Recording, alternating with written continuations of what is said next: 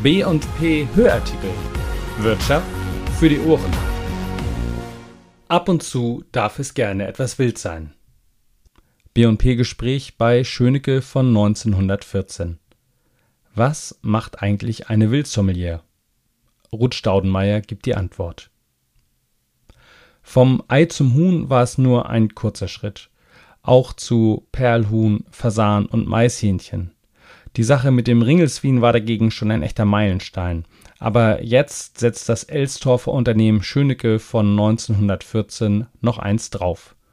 Geschäftsführerin Ruth Staudenmeier, die das Unternehmen mit Henna Schönecke in vierter Generation führt, ist Norddeutschlands erste und bislang einzige Wildsommelier. Einen männlichen norddeutschen Vertreter dieser seltenen Spezies gibt es noch, aber das war's dann auch. Bundesweit sind lediglich 18 Wildsommeliers zertifiziert. Was eine Wildsommelier auszeichnet, erläutert Ruth Staudenmeier im B&P-Gespräch. Ein Weinsommelier kennt sich mit Weinen aus. Ein Fleischsommelier, wie beispielsweise Schönecke-Mitarbeiter Andreas Stockfleet, kennt sich mit Schwein, Rind und Kuh aus. Ruth Staudenmeier hatte nun die Chance, als passionierte Jägerin an einem Lehrgang zum Thema Wildsommelier teilzunehmen. Der Ort das Bildungszentrum des Fleischerhandwerks in Augsburg. Das Thema Reh, Hirsch, Wildschwein, Hase und was die Natur sonst noch so zu bieten hat, zum Beispiel Nutria und Waldschnepfe. Dieser Lehrgang mit Prüfung und Zertifikat richtet sich ausschließlich an Fleischer und Jäger, weil die das Privileg haben, erlegtes Wild zum Verzehr in den Verkehr zu bringen. Da sollte man also wissen, worauf es ankommt, erzählt Ruth Staudenmeier. Zwei Wochen lang drückte sie mit 18 Lehrgangskollegen die Schulbank, lernte viel über Fleischqualität, Verwertung und Ethik. Damit begann der Lehrgang. Das Erlegen des Wilds war damals ein Privileg des Adels, also der hohen Herren, deshalb spricht man beim Rot und Dammhirsch von Hochwild.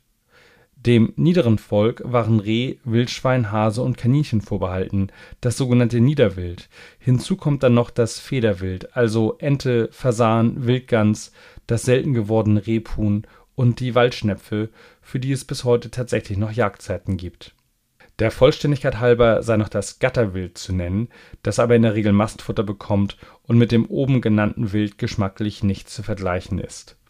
Ruth Staudenmeier Auch für das Wild gilt, du bist, was du isst. Wild als Lebensmittel ist für Ruth Staudenmeier ein Nachhaltigkeitsthema, denn die Tiere ernähren sich selbst. Es gibt Jagd, aber auch Schonzeiten, dadurch eine eingeschränkte Verfügbarkeit. Mit dem Thema Haltungsstufen und Tierwohl müssen wir uns auf dieser Ebene gar nicht befassen. Wohl aber mit einem ethischen Jagdansatz, und der hat am Ende auch etwas mit guter Fleischqualität zu tun. Es sei ein Unterschied, ob ein Tier bei einer Drückjagd von Hunden durch den Wald gehetzt und im höchsten Stresszustand erlegt wird oder aber vom Ansitz aus überraschend auf eine Lichtung geschossen wird. Dass damit keine Mengen an Fleisch gewonnen werden können, versteht sich von selbst. Ruth Staudenmeier Bei der Hetzjagd verlieren die Muskeln an Energie, Energie wird durch das Verbrennen von Zucker (Glykogen) erzeugt. Nach der Hetzjagd ist die Energie in den Muskeln verbraucht und das Tier erschöpft. Im Reifeprozess des Fleisches nach dem Erlegen verwandelt sich Glykogen in Milchsäure, die wiederum dafür sorgt, dass das Fleisch zart wird. Das funktioniert nicht, wenn kein Glykogen mehr vorhanden ist. Gute Fleischqualität beim Wild beginnt deshalb bereits vor dem Schuss. Wer ein gestresstes Tier oder einen rauschigen Keiler erlegt, der hat auch einen rauschigen Keiler auf dem Teller so einfach ist das. An den Marktständen und in den Läden von Schönecke wird je nach Verfügbarkeit ab September auch Wild verkauft. Top verarbeitet und bleifrei geschossen, wie Ruth Staudenmeier sagt. Die Nachfrage ist da. Jetzt schult sie ihre Mitarbeiter, Kunden, Jäger und Gastronomen und geht als Wildsommelier auch auf Tournee. Ich habe bereits Einladungen, um Vorträge zu halten. Ihre eigenen Mitarbeiter will sie fit für den Verkauf machen, denn bei Wild haben interessierte Kunden oft noch viele Fragen. Ruth Staudenmeier Da kommt dann zumeist der klassisch gespickte Rehrücken oder der Schmorbraten zur Sprache, aber das kann man getrost vergessen. Wildfleisch ist so vielseitig, es ist überhaupt kein Problem, aus einer Rehkeule Steaks zu schneiden und kurz zu braten oder zu grillen. Wild ist viel mehr als die zähe Keule, die wir als Kind im Herbst aufgetischt bekamen.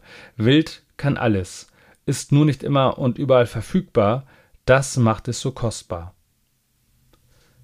In Augsburg lernte Ruth Staudenmeier das Zerlegen und Verwerten bis ins kleinste Detail.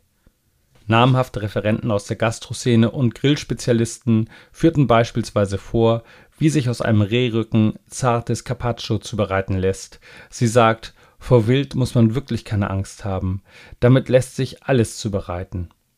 Das weiß sie aus eigener Erfahrung, denn einmal in der Woche geht es auf den Ansitz im eigenen Revier. Was Ruth Staudenmeier schießt, verwertet sie selbst. Sie erinnert sich an das erste Mal.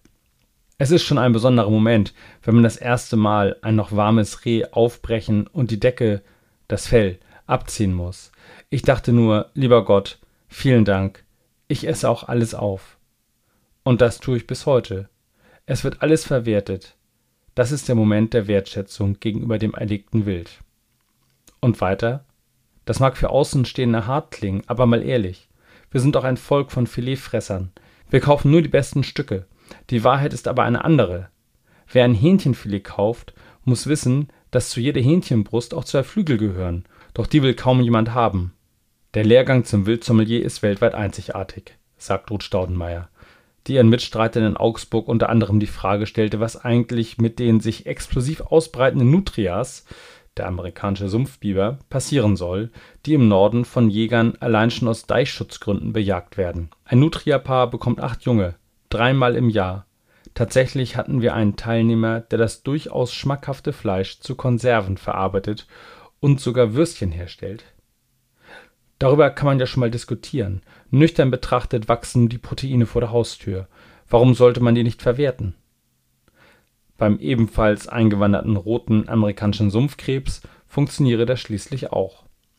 Der habe es jetzt in Berlin in den lokalen Lebensmittelhandel geschafft. Wer mehr zum Thema erfahren möchte, sollte sich auf Instagram Ruth Staudenmeyers brandneuen Blog Wildsommelier anschauen. Anfragen für Buchungen der Wildsommelier unter service@schönecke.de.